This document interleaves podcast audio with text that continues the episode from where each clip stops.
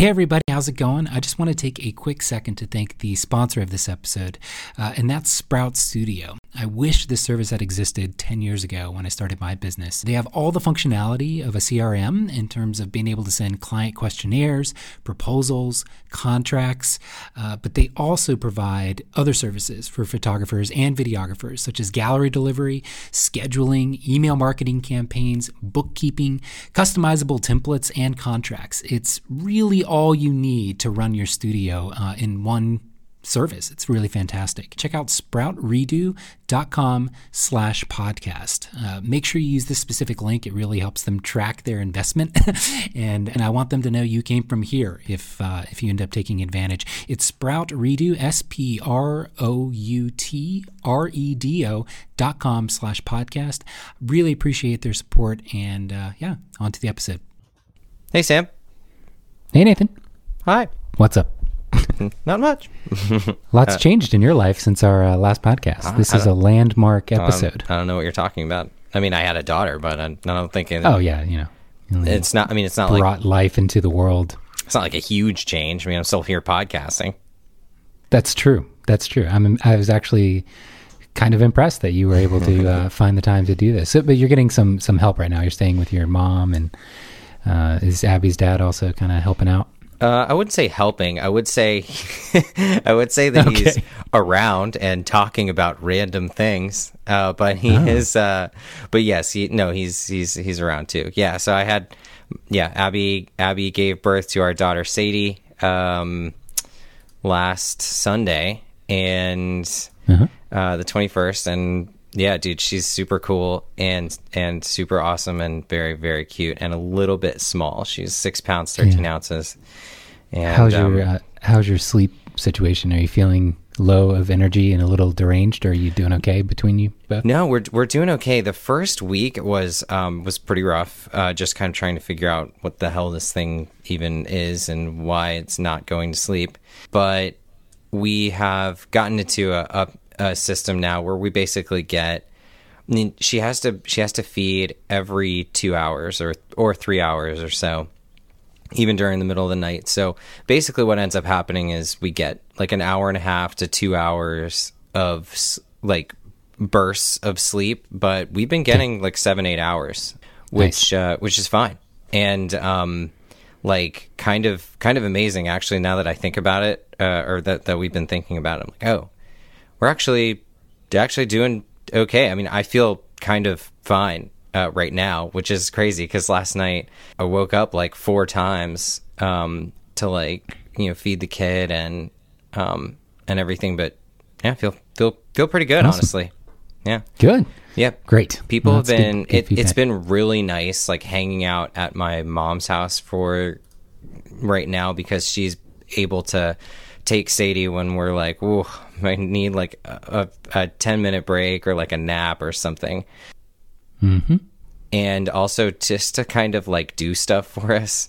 Cause after you have a kid, the exhaustion is real. And we spent the entirety of last week basically eating and sleeping. And I was going to say, yeah, I would imagine like simple things, but yet tedious, like, oh, we need to go to the grocery store and get food. It's like, yes. Oh, yes, I have somebody who can do that for me. That's a huge help, I'm sure. Yep. And it is kind of nice too, though, when I'm able to like be like, hey, I'm going to go and like run some errands. It's actually kind of nice to get out of the house for a little while, see the outside world and gather supplies for when I come back and then I get to like see Sadie again. It's like, oh my God, she's really cute. It's awesome. It's kind of like, it's honestly a lot like having a new puppy. And like when you come home, you're like, oh my God, look at that puppy. Except like times like 1,000 because it's a human. Daughter. Yeah. It's a human.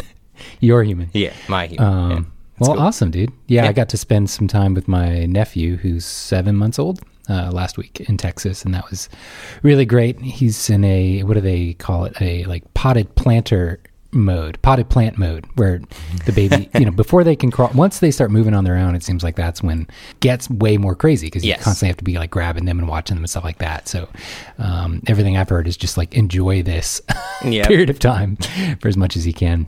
Yeah, and, totally. Yeah, he was a joy to be around, and also a really easy baby. I don't think I heard him cry once, which is amazing. Cool. Yeah. Are you enjoying being an uncle? Yeah, it's fine. It'll be better when he can like remember me and talk. But it's fun, you know. It's kind of weird to be in a house that has a baby, because you find that some people might say this is a negative. Some people, I think I was seeing it more as a positive. There's like never really a boring moment. Oh yeah. Because it's like you always have something to do related to the kid. I don't know how that impacts like when you actually have a task that you need to get done, like work related or something. It probably works against you pretty heavily, but in the moment of just like visiting and hanging out, it was like, man, when he went to sleep, it's like, can we wake him up again? Because there's like nothing to do other than watch TV. That's not as fun. So anyway, it was an interesting experience. But I'm definitely going to be looking at in the next few weeks and months, I guess, how to organize my day in such a way that I will actually be able to do anything, because I'm looking at my like action items list of stuff to do, and I'm realizing that nothing's changed in a week since the amount of time that I have to actually do things is definitely less. That was when I talked with Ben. He said something along those lines, very, very similar. It's life exactly the same, but you just have way less time. So instead, like when I used to have 8 hours in a work day to get stuff done, now I only have 2. So I have to be like, I still have time to get stuff done. Yep. It's just super like compressed into, I think, you know, less flexibility in your life, which makes a lot of sense when you've got another human to care for. So yeah. It's you just gotta get used to it, I guess, and start like tackling that problem head on. Don't let that crap start adding up, so that you kind of collapse under the weight, and you have to declare like task list bankruptcy or something. Yeah, like guys, I can't do anything. No, I think it's fine. I think Abby is also the type of partner that is like very committed to, you know, allowing me to do what I have to do in the workday, and she also is like bonding like crazy with Sadie, which is fun to watch. But she's just like, she just loves just holding her. So it's, and I do too. But it's like really nice to be able to like, hey, say, okay, all right, let me hang on to Sadie for like a little while. Okay, now you hang on to Sadie for a little while. I need to go work on Star Wagon, which is a whole other can of worms. Or like I need to like crank out a blog post or whatever. It's like, you know, yeah. I think it's going to be good. It's already feeling like she's integrating well with her. Getting in your flow. Awesome. Yeah, I guess the next big thing will just be when you return to shooting regular weddings, or weddings on the regular, I should say, if and when that ever returns. When that happens. I think that'll probably swing around the early summer, honestly. Yeah, me too. And then when Abby, you guys have to move. You got so much going on in your life. And a lot going on, but it's going to be cool. It's going to be fine. Dude, I sent you a text message. Yes, I'm looking at it now. Have you seen the new DJI FPV? I have seen ads for it, and I've heard that it's like a game changer, but I'm not sure how. I just ordered one. What it is, it's a drone, a brand new dedicated drone that has a specially paired and designed to come with it pair of basically like VR goggles.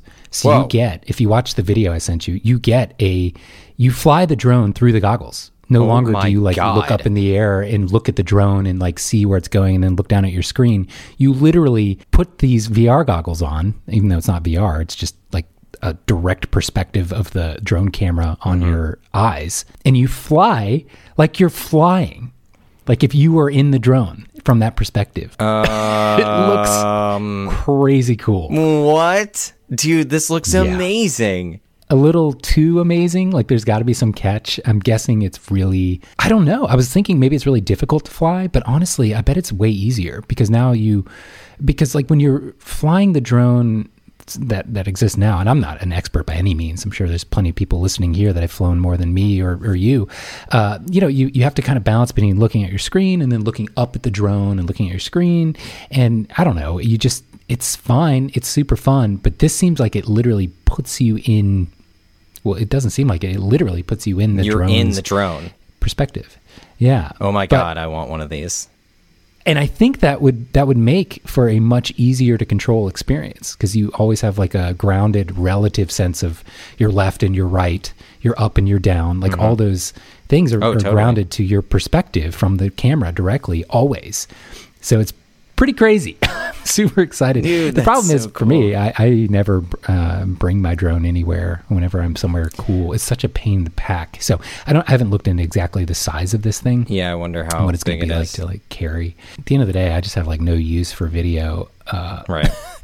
But, as an experience, that's where I think this could be way more fun than like a regular drone. That's kind of fun to fly around, but you'd only use it a lot if you like had a need for this video mm-hmm. for like, as a videographer for weddings and stuff like that. But this seems like, yeah, you could hit record if you want, but also it's just freaking fun. Just fly to, it. Yeah. Fly. Yeah. So anyway, God. It's, I think $1,200, so it's not cheap, but it looks, looks like he said, game-changing, and it's got like a cool joystick as well. That I think like is the joystick. I don't know if they had that with other controllers, but again, it all sort of feels like a merging of the VR experience with a real-life. Drones are freaking me out, though. I keep watching. Yeah. What was I watching? It was a newer, like set in the future Netflix show that it was about. It was called Travelers, I think. Has a bunch of really well-known actors, so I was like, all right, I'll try it. And it's not that high quality a show, but it was set in the near future, sort of dystopian, like the world is split up against or cut into a bunch of cities, or like having to be walled in for some sort of protection. I don't really, but they have these drones that the police force uses. It actually reminded me of those Boston Robotics, like four-legged creatures. Mm-hmm. Those are starting to be apparently utilized and deployed by police forces in cities to help just like navigate to crime-ridden neighborhoods. And I'm like, okay, if that's already insane. Happening, then drones are 100% coming. Oh, yeah. And how freaky is that? Like right now, if a cop pulled up to where you live in front of your house and like, you might look out your window, see what's going on. And, it's kind of like, I wonder why there's a cop there, but they probably move on and they just go on their merry way. You don't really think that much about it other than like, I hope everybody's okay. What's the situation?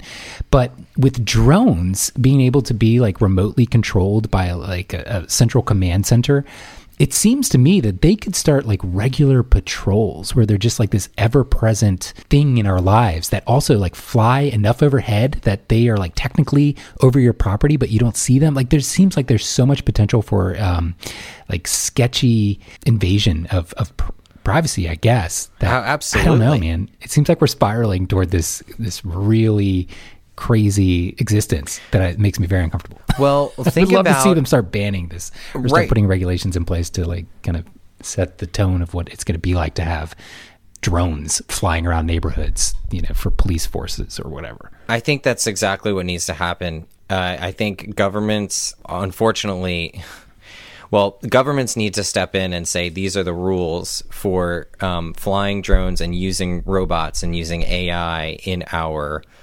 in our governance or whatever, in our country. Yeah. Unfortunately, they're also the ones that are most susceptible to abusing that the technology. I think that, here's the question. What is the premise of every AI movie set in the future? The drones take over and turn against us. Right. It's because we haven't thought through the implications of what we have created enough. It's Jurassic Park, really. Every movie set in the future about AI is Jurassic Park. We did things without, thinking that we could do them, without thinking whether or not we should do them. And 100%. That is the implication, dude. I just thinking about like these, like a four-legged fast robot patrolling the streets as a police. I'm just trying to imagine it right now. Like, insane. Okay, again, a cop drives down my road. I'm like, oh, okay, that's weird. Hopefully everybody's okay. But if I saw unmanned, remote-controlled little four-legged creature, or even something on wheels that was remotely controlled, fly down my street, I would say, get that thing the fuck out of here. I don't want that in my... Get the hell out of here. That's Skynet. I want a human. That's Terminator 2. Yeah. I want a human that's attached, like an accountable human being that is attached to the device. Like they can ride on a little motorized robot dog horse, or bring them with them in their cars. But as soon as these things are starting to be, because there's this like layer of people are anonymized when they're like, being controlled remote. Like that's the whole reason they put police body cameras on people, is because because police were acting completely autonomously, directly accountable to an actual human.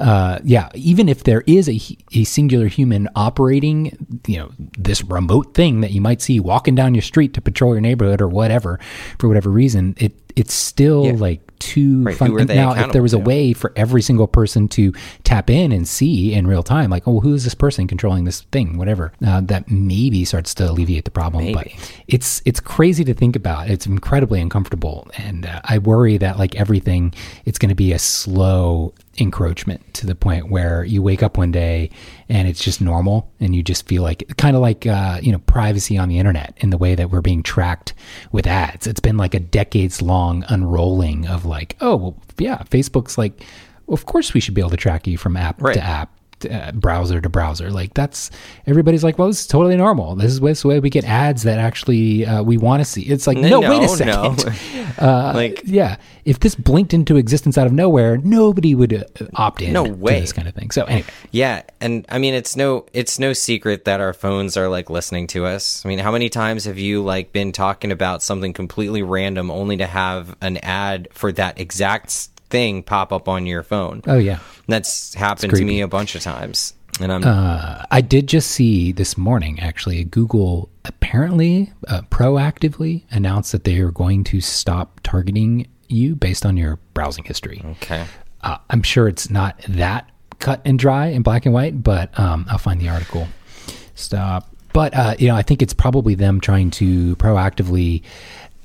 Google plans to stop selling ads based on a person's browsing history and will no longer use ad tools that track individuals across websites. That seems crazy to me that they're willing to do that. They must have something better. One of two things is happening here. One, they're seeing what's happening to Facebook via Apple, like saying Facebook apps are going to have everybody opt in if they want to be tracked. And Google's like, oh, we don't want to have to deal with that. Okay, so they're just stopping that ahead of time. Two, they're afraid of like being regulated by the government by staying in this space for too long or exploiting it for too long or whatever. So they're on their own terms starting to roll things back so that they don't get regulated. Or three, they've figured out ways to track you using other metrics that don't matter related to your browsing and history, probably are more efficient somehow. Ad tools. Exactly. Which like they probably figured out something totally different that the mainstream population just doesn't care about or isn't aware of to satisfy that. Yeah. Who knows? Yeah, it sounds to me, I mean, you know me, but I think that third option sounds like the most likely. Yeah. Me too. I mean, there is something to be said for like, hey, it's nice to see ads that I actually might be interested in, but not at the cost of Google reading my emails, and tracking everything to existence. But so it's let's continue on this conversation about worrying technology with something that you sent me earlier this week. Deepfakes. The Tom Cruise deepfakes that have gone viral via, I guess, a TikTok account. I don't use TikTok, but I guess that's the account that I think now has been shut down because it got famous enough that I would imagine Tom Cruise and his, estate or whatever shut it down. Like, you can't just go around saying, hey, I'm Tom Cruise, and making deepfakes, having him do things as innocent as they are. Like that can't be a thing. But it definitely, we've talked about this before on the podcast. This is the first of many, I'm sure, countless instances where deepfakes are good enough now that people are going to start to use them in ways, I don't know, you can literally do this stuff on an app, and it actually like looks better than a lot of these movies where we've seen them try and essentially do deep fakes of, the characters in Star Wars and whatnot. It's like, it looks as good through an app now, which is absolutely crazy. And, anyone can do this with any person. What are the implications of that as a photographer? Well, we have sort of talked about it, but it's worth kind of talking about it more. The fact is that if you're able to put anyone's face on anyone's body, and you can just do this with an app right now, I mean, I've seen a lot of these, especially the Tom Cruise ones. Like they're flawless. Like if they were able to get a voice actor that was sounded just like Tom Cruise, or as we've mentioned in the podcast previously, like an audio editor that can replicate, you know, Tom Cruise's voice, you can have him do anything. The implications of that on the general populace are like, anybody can steal your identity and make you do anything they want and make it convincingly real to the point. Yeah, right. It's terrifying. It's terrifying. I think that we have enjoyed a solid 10, 15 years now of being able to operate coming from with the underlying assumption that it's okay to post these photos, right, unless your clients proactively say otherwise. And I think eventually it's going to change to where actually the underlying operating assumption is you can't and shouldn't post people's faces publicly on the internet without their explicit permission, which totally changes the amount of money involved in working with a client, yep, basically everything about how we operate as a business. The only thing, we talked about this a little bit yesterday when we were like, let's get on the podcast and talk about it. I thought about it more yesterday. And as still photographers, I don't know that it's that dire a situation, mm-hmm, because singular still frames are always ahead of the curve in terms of how things are manipulated, because it's fundamentally easier than trying to get it done in video. And people have forever been able to, if they wanted to, take a photo and Photoshop it onto another still photo in whatever circumstance that they want. So I don't think it's tough to know, like, if it's really going to matter, but I do think eventually over time, it's not going to happen overnight. People growing up now and you know, enough of society will just have the, again, underlying assumption that like, you took a picture of me, like, no, you need to ask me for permission to do anything with that. I think that'll potentially eventually change. I don't know. Maybe not. I don't know. Maybe kids are so comfortable with the internet now growing up that they just literally don't care no matter what is done with their content. It's kind of going along with the advertising thing we were just talking about. I mean, at this point, it's kind of a given that your identity can be used to target ads to you, can be used to sell things to you, can be used to call you. I mean, how many robocalls do you get a day? I get a lot. Oh, and yeah. And that's all related to people selling our information against our will. So I think that, you know, kids now, Sadie's being born into like a society where that's just kind of a given. And unless there's some kind of massive government intervention to change that, I don't see that changing really. And I really kind of see companies trying to push. I mean, you can see like Facebook is trying to push their limits. They're trying to be like, well, no, actually we can do all this stuff. And like, we can, you know, it's not illegal. Like we can do this and this and this. And unless the entire general populace is like paying extremely close attention to like government hearings, like I don't think that they are going to fundamentally understand how much our data is like being used by anyone to do anything. Yeah. And so I don't know, in terms of actual practical applications for wedding photographers, I don't know. That's kind of why I think maybe in the future, you know, let's say when Sadie's getting married like 20 years from now, I don't know. I think she would still be probably fine with like whatever is being posted. It wouldn't shock me if another approach to this is not just a shift in the baseline assumption that you need to ask for permission before posting any photos of people, but social networks maybe become more closed down and private. So, you know, right, if you had an Instagram or whatever, like, yeah, you might post stuff all the time, but it's only to people who you've let in. Right now, most social networks are, you know, operate from the assumption that you want your content to be public, and yeah, you can privatize it if you want, but it wouldn't shock me at all if a new network pops up that has sort of, I mean, if you think about it, iPhotos, do you share any photos in like a stream that you maintain on iPhotos? Because my sister does with her kid. It's, you know, like a dozen different family members are on this shared iPhoto stream, and it's like it's its own little social network. It's like Instagram, but in iPhoto for kids, and it's totally locked down. And as far as, you know, obviously it's because one, Apple chose to make the app sort of function in that way, but two, just it.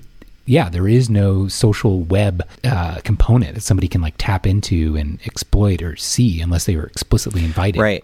My cousin Daniel, he does that too, where he's set up a an iPhoto account, like shared iPhoto account for his kid Thomas, I'm like, this is exactly what I need, because I want like my Thomas feed. Like, I care about Thomas because he's part of my family, and I don't give a crap about really almost any other people's kids in the world right now. And I fundamentally recognize that, like, nobody would care if I post. Like, I would start losing followers if all I was posting was like Sadie photos, no matter how cute she is. Yeah. Like, I think. And so I'm like, oh, this is exactly what I've wanted for a long time.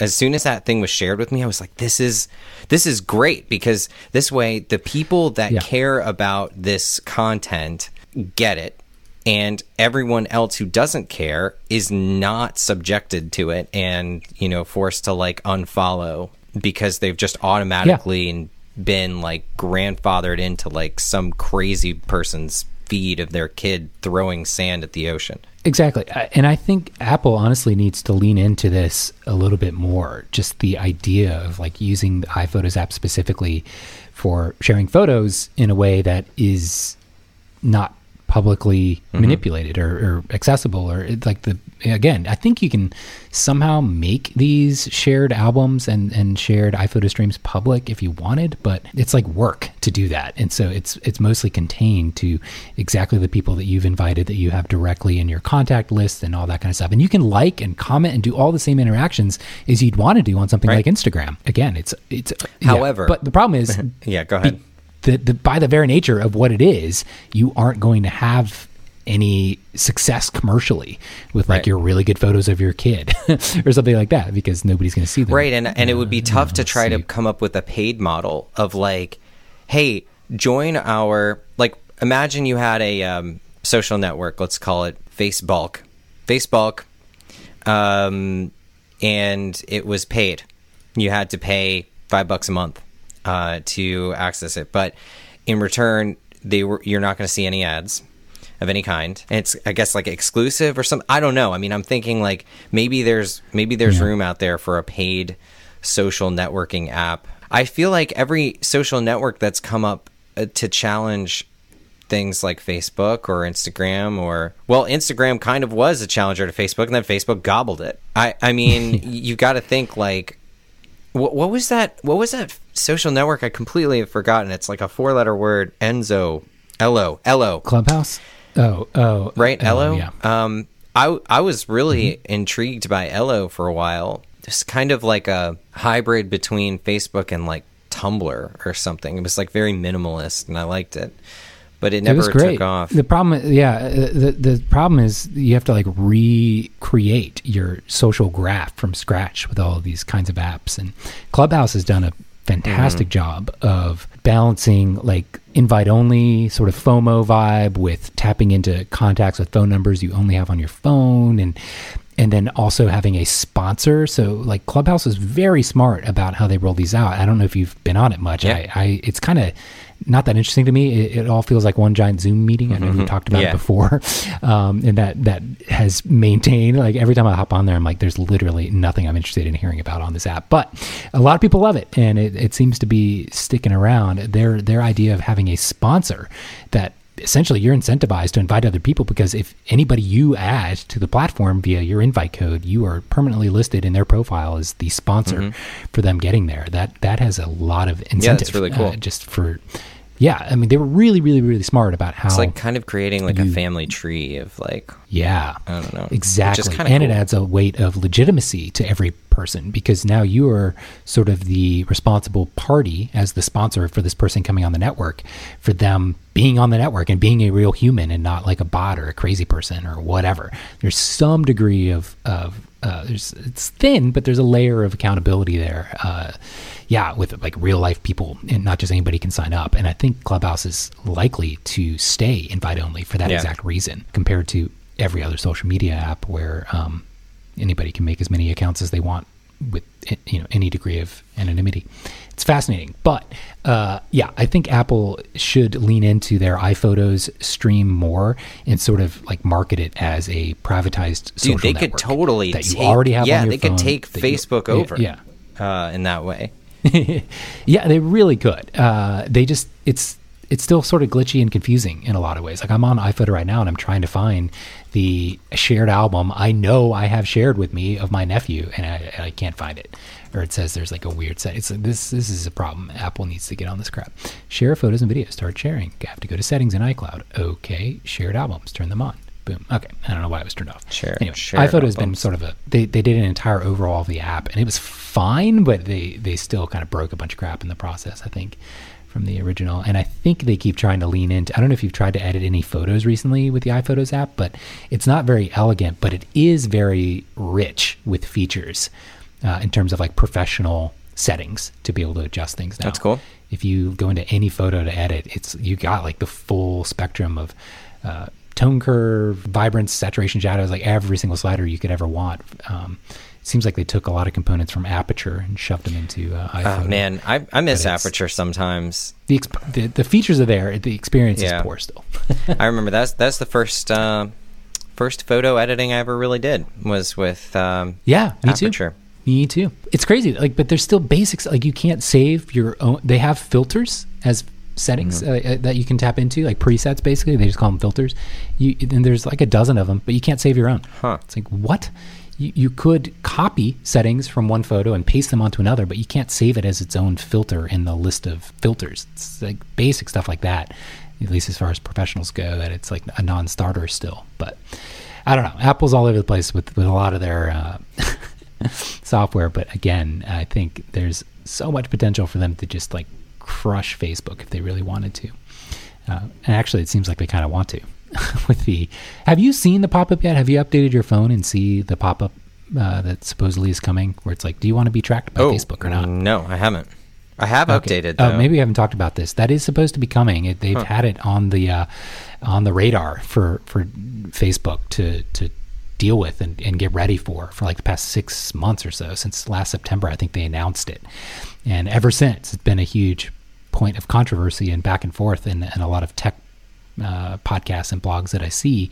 And Facebook is taking out like full page ads and newspapers and stuff to try and like get people to rally against Apple doing this. But the idea is that eventually, after some update coming at some point any day now, when you open Facebook, it'll say, for once at least, it's not going to be every time you open it, but essentially, I'm sure they're going to have to, they're going to try and trick you with the language, but essentially it's going to ask you, do you want to allow us to track you? I think I have seen this pop up. Yes, I have seen this pop up on my iPhone. Yeah. And it's kind of wild. So it's out. Yeah. And I think I saw it the other day, and I think they've changed the language enough that it seems like you want to push yes. At least from what I saw, I just kind of ignored it. It's personally, I don't really mind it, but I think as far as society goes, you shouldn't let them track you. Anyway, yeah, that's the thing. They're really trying to shut Facebook down. Apple is directly creating friction between their ability to track between one app and the other. And this is cool. Have you been following this whole like NFT thing? Which thing? NFT? Wait. Okay, yeah, you've probably been busy. It's really blown up in the last week. It's related to crypto. It's called a non-fungible token, NFT. So this is totally changing our topic. Do we have topics anymore? Not really, no. But this relates to photography and art in general. It's kind of crazy how quickly it's blown up, literally in the past week. So an NFT is basically like a crypto coin in some ways that allows you to attach a digital file, whether it be a GIF, a JPEG, songs, memes, anything digital, specifically to a coin on a blockchain. Okay. So here it is. The process of turning your work into an NFT is known as minting, which refers to the act of creating a new coin on the blockchain that will forever be attached to that content. When an artist mints a new NFT, they attach a built-in commission, usually 10 to 30%, that they will receive anytime the work is resold in the future. So these marketplaces are being built for artists to be able to say, hey, I created this, literally like a meme. Like, oh my God, why does that matter? But people value memes apparently. But more traditionally, like a portrait or a painting or any type of art, saying, hey, this is my art. I'm the original creator. I am adding the original file the main reference file. Yeah, it can be duplicated a million times or whatever, but this is the file as it exists on the blockchain that is original to its creator. Of like its own little timestamp signature. Mm-hmm. Yeah, yep, in a lot of ways, but it's just stored on blockchain. And then, which can be, publicly verified and basically secured as a place of like an original source. And then what they do is they sell it on an auction open market. There's a bunch of them, and they're rapidly exploding. There's a bunch of different marketplaces where you can basically list this NFT on an auction. You as the artist can attach a commission, and then people buy and resell these digital pieces of art. That is now inherently tied to value based on the fact that the artist that created it said this is the original thing. And they'll often release and explicitly say this is the only NFT for this file. I'm not going to make like any more than this. This is it. And that also creates inherent scarcity and stuff. The funny thing about this concept is that it's still able to be copied a billion times. It's just the psychology now can sort of be changed. It's like having like a signature on your painting. I mean, anybody can copy the signature, but the actual original artist one that does made it actually physically exist now as a blockchain. Yep, or as like a footnote to a blockchain or something. Blown up. I mean, super famous memes that I don't understand have sold for it's like this rainbow cat sold for $600,000. Yeah, it's just a GIF of a cat, but it went viral. I'll send it to you. It went viral at some point. I mean, literally, I just sent you the file, but it's worthless, in our iMessage thread because it's just a copy of it. But somebody bought the original GIF that the original artist made for $600,000. I feel like I'm looking at a Picasso. And then you're looking at a copy of a Picasso. So you're looking at essentially what would be any Picasso painting or any painting from any artist in like your textbook at school, right? You're seeing the copy. Everyone knows it's worthless other than what you paid for the book, but the actual original source file. Somebody bought for $600,000, and now artists are able to, again, using these marketplaces that have started to be built, attach commissions so that they're able to profit on these things being resold ongoing in the future. That is really kind of crazy. Musicians are starting to tap into this too. I've seen a lot of like more of the DJ sort of digitally oriented musicians selling things through an NFT marketplace, songs basically. And again, they're not selling like the rights to the songs. They're selling I don't know how musicians are framing it. I don't know how that makes sense, but somehow musicians are also profiting. They're selling basically like limited release tracks. That's really cool. And things like this. So, yeah, it's crazy, but it's all built off cryptocurrency. You need Ethereum to be able to pay the fees associated with turning your content into an NFT. It's usually, I think it's like $30 to $100 or something like that to get it listed on the marketplace. The biggest marketplace, if anybody is curious, that has the most intuitive kind of user interface is called Rarible, Rarible. And, as photographers, anybody listening here, or certainly you and I, we should keep our ears to the ground for this kind of stuff, because if it truly picks up in a mainstream commercial way, it might be a new avenue for actually creating profit and revenue from our actual work, because we can attach it digitally now to a singular source. Somebody wants to buy a photo that you made, and it's the only copy that is deemed the original source from you on an NFT via the blockchain. It could be worth a lot more than just selling prints or just selling a digital copy. That's true. I mean, you could, crazy. Sell like really simple stuff, like some really nice landscape shots or something like that, and just have them for sale. And it's very interesting. I need to look into this. Who knows, though? I think other things like this have existed before and sort of crashed in terms of the marketplace and the overall value, because it's tough, man. The digital world, everything is, it's just bits. So it's infinitely able to be copied, and it's crazy. Yeah. But maybe something like blockchain could be used to start combating, to bring this full circle, something like a deep fake, where it's like if something is created and put out onto the internet, but it doesn't have essentially a fingerprint from its source that can be verified, through something like an NFT, or, you know, on a piece of on a blockchain. Well, you know, maybe that provides an avenue for authenticating. Like, oh, is this a real video or a fake? Now that you're mentioning it, I kind of feel like in the next few years, it makes sense to me, given the deepfake situation that we're in, which is trouble. I mean, it's troubling, honestly, in terms of privacy, it's troubling. Mm-hmm. The idea of attaching a blockchain footprint to every single bit of digital content that is produced sounds to me like the right way to go. Totally. Agreed. And I'm starting to feel like maybe finding a way to create a digital fingerprint for any piece of digital currency of any kind, any piece of digital content. I mean, that would be $1 trillion industry, probably. Maybe $1 trillion idea. I'm still not totally sure how any of this like warrants a particular coin, like crypto coin, to be worth anything different than what it's worth today.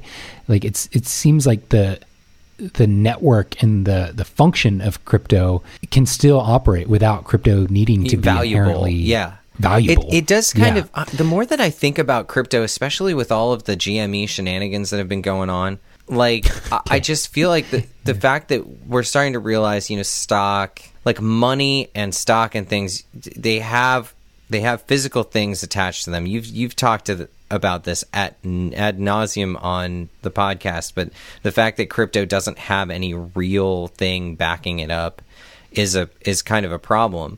But I think it maybe it's just like, this is the price. Like I guess what I'm trying to say is, like, it's frustrating that crypto, and it's strange to me that crypto costs anything, like, or that, like, any particular thing. Like, I don't know why it's changing.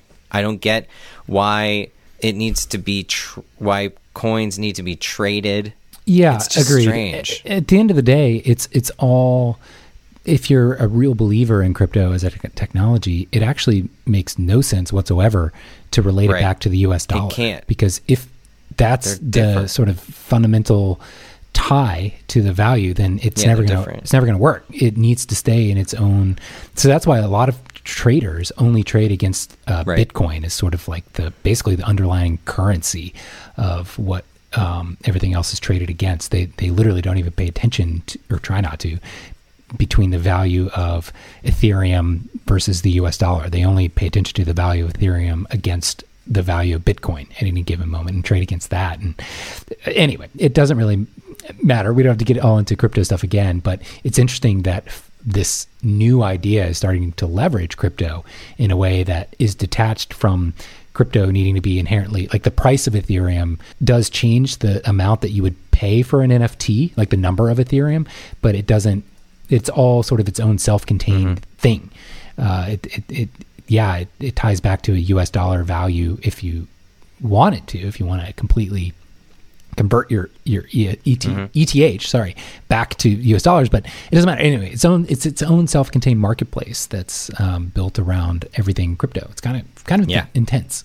And you know, the more the quote render economy becomes relevant and all that matters to people and their lives, the more this kind of stuff seems like it would take hold. Like, people may not care if they have only $50 in their bank because they've got, you know, 1,000 ETH that they can buy a bunch of pieces of art or whatever else they sell, photos and stuff with. Like, it's kind of crazy. It's like layers of, like, everything's it's like layers of gaming of the system. Like, okay, you've got dollars, then you've got coins, then you've got like crypto, and now you've got NFTs. Yeah, you could just keep going deeper and sell parts of blockchains or something. Like, I don't know. This is the, like, third of, like, 670,000 blockchain letters, and I own it. Like, you're like, okay. It'll be interesting. Right now they sell, like, pieces of art. You can buy actual games. You can buy domain names, memes, which I still think is so weird. I'd love to buy a meme. Who cares about I want to buy a meme. I got some Ethereum. Yeah, I can buy a meme. But like for $600,000, like, anyway, I guess that's just somebody who's so rich that it doesn't matter to them what the cost is. But it's very strange to me. Anyway, it's an interesting world, worth keeping on your radar as a creator of anything digital, photographers included. I don't know how this relates to portraits of wedding clients, but yeah, so okay, wait. So all right, let's look at one of these guys, Anarchy X.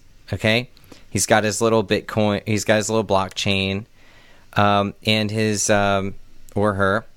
It's about me info says Anarchy X combines DeFi and esports gaming for users to compete, purchase, and stake unique NFTs and win valuable rewards. This person is apparently, selling a bunch of like random stuff, and he's making 72 Ethereum. Ethereum, yeah, which 73 would be like, Ethereum, over 100 grand in one day. Yeah, I don't get it either. I don't get it. The other thing is, like, what's to stop somebody from creating an NFT, using a copy of a file, and just claiming themselves as the source?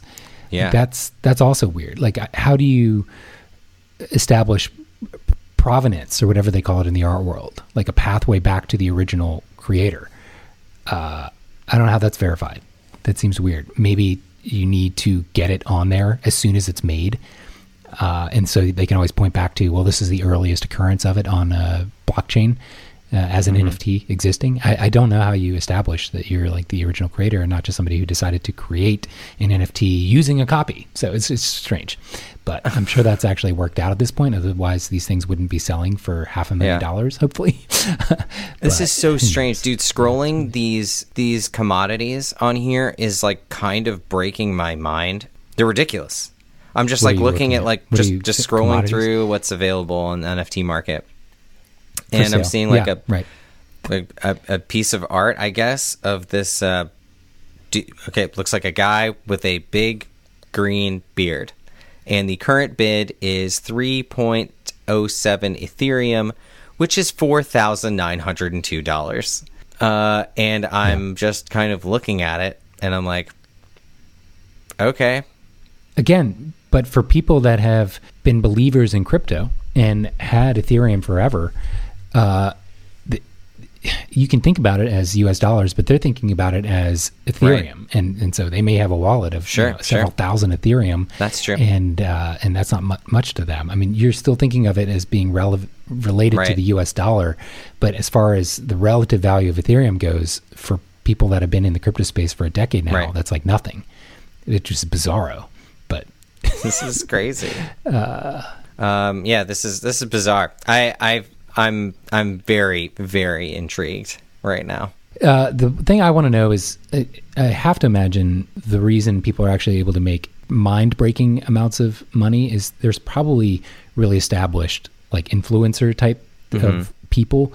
So I doubt that you can just create a random GIF of something, pop it on there, and make like $500. You need to have some, I'm guessing, an account that has like had a few really high value items for whatever reason, just because you're a known artist or a, I don't know how this works, but it's blown up in the mainstream in the past week or so in a big way. So I think you'll probably start to hear more about it, and keep your ear to the ground, keep browsing. There's another one actually. So Rarible, I think, is the best interface for, creating kind of clean, selling your own stuff in a way that's really easy and clean. But there are other marketplaces. Here's one I'll send you. It's called Super Rare. It's more of a, if Visco made a marketplace for this, it's much more tasteful in its typeface and design and the way you navigate. You have to apply through a curated portal to submit. They don't just let anybody submit. This.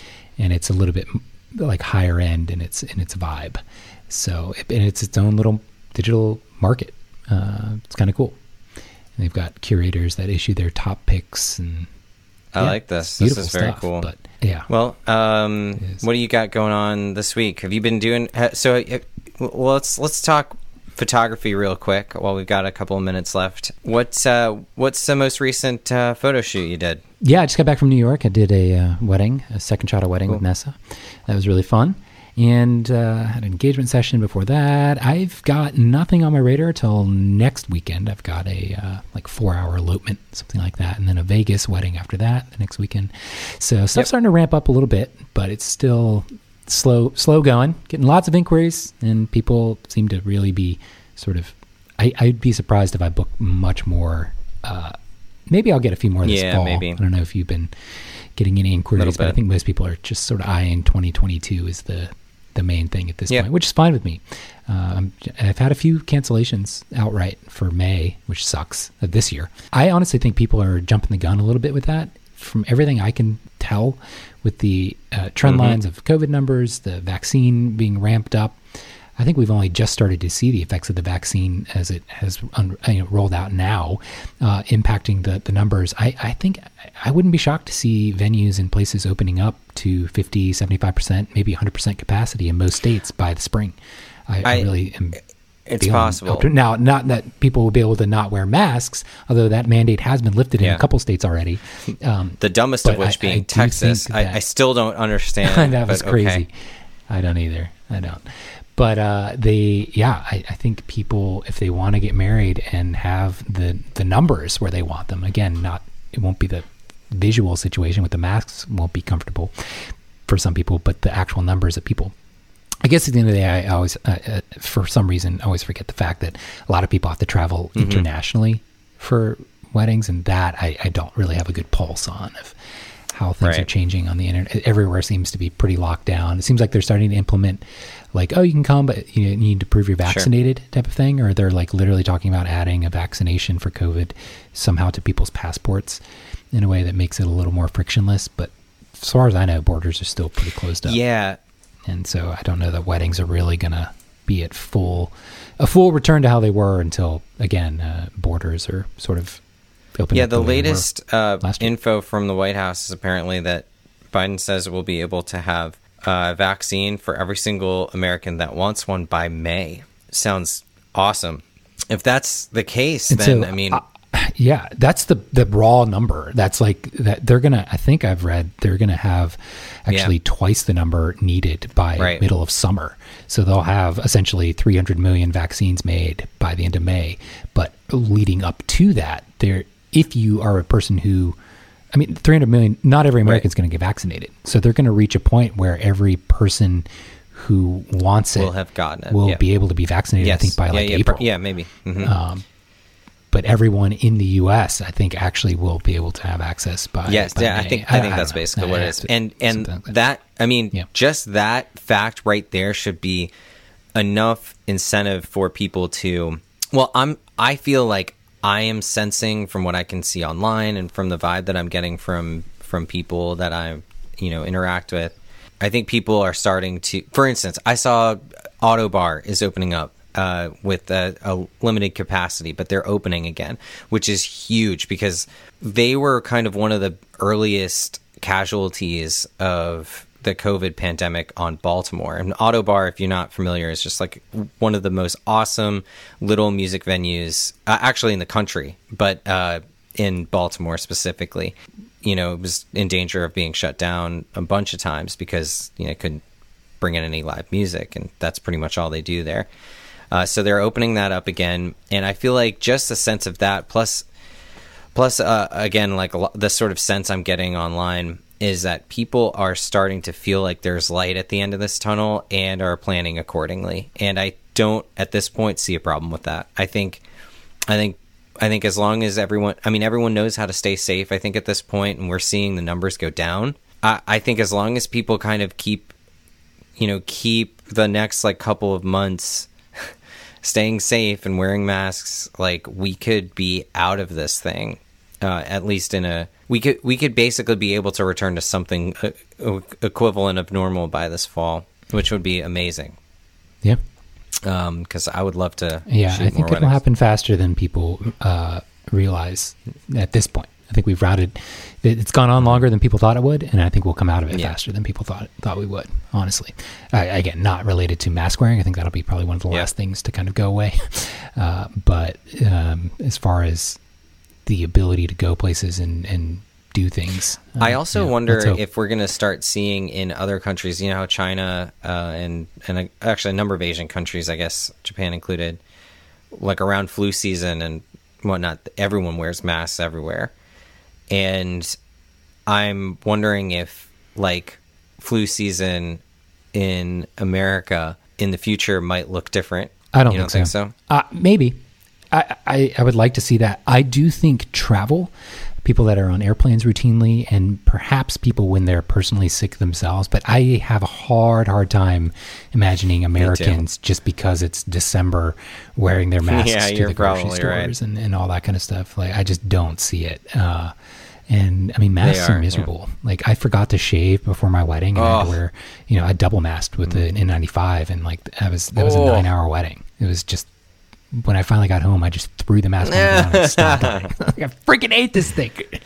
I'm so tired of wearing it. I would be curious what the path for Asian countries, like, so the reason they're way ahead is, and more socially sort of tuned in and okay with wearing masks, is because they've dealt with essentially pandemics and outbreaks before. I'm curious how many it took before it did become like the social norm there. Was it one and everybody was convinced and followed the rules, or was it, you know, the first three or four? Because this is the first time it's happened in our lifetime, second time really ever in America. Yeah, I think it would take a few more before people are finally right. Like, the default is to have a mask on in the winter or something. Although I will say it is nice for once.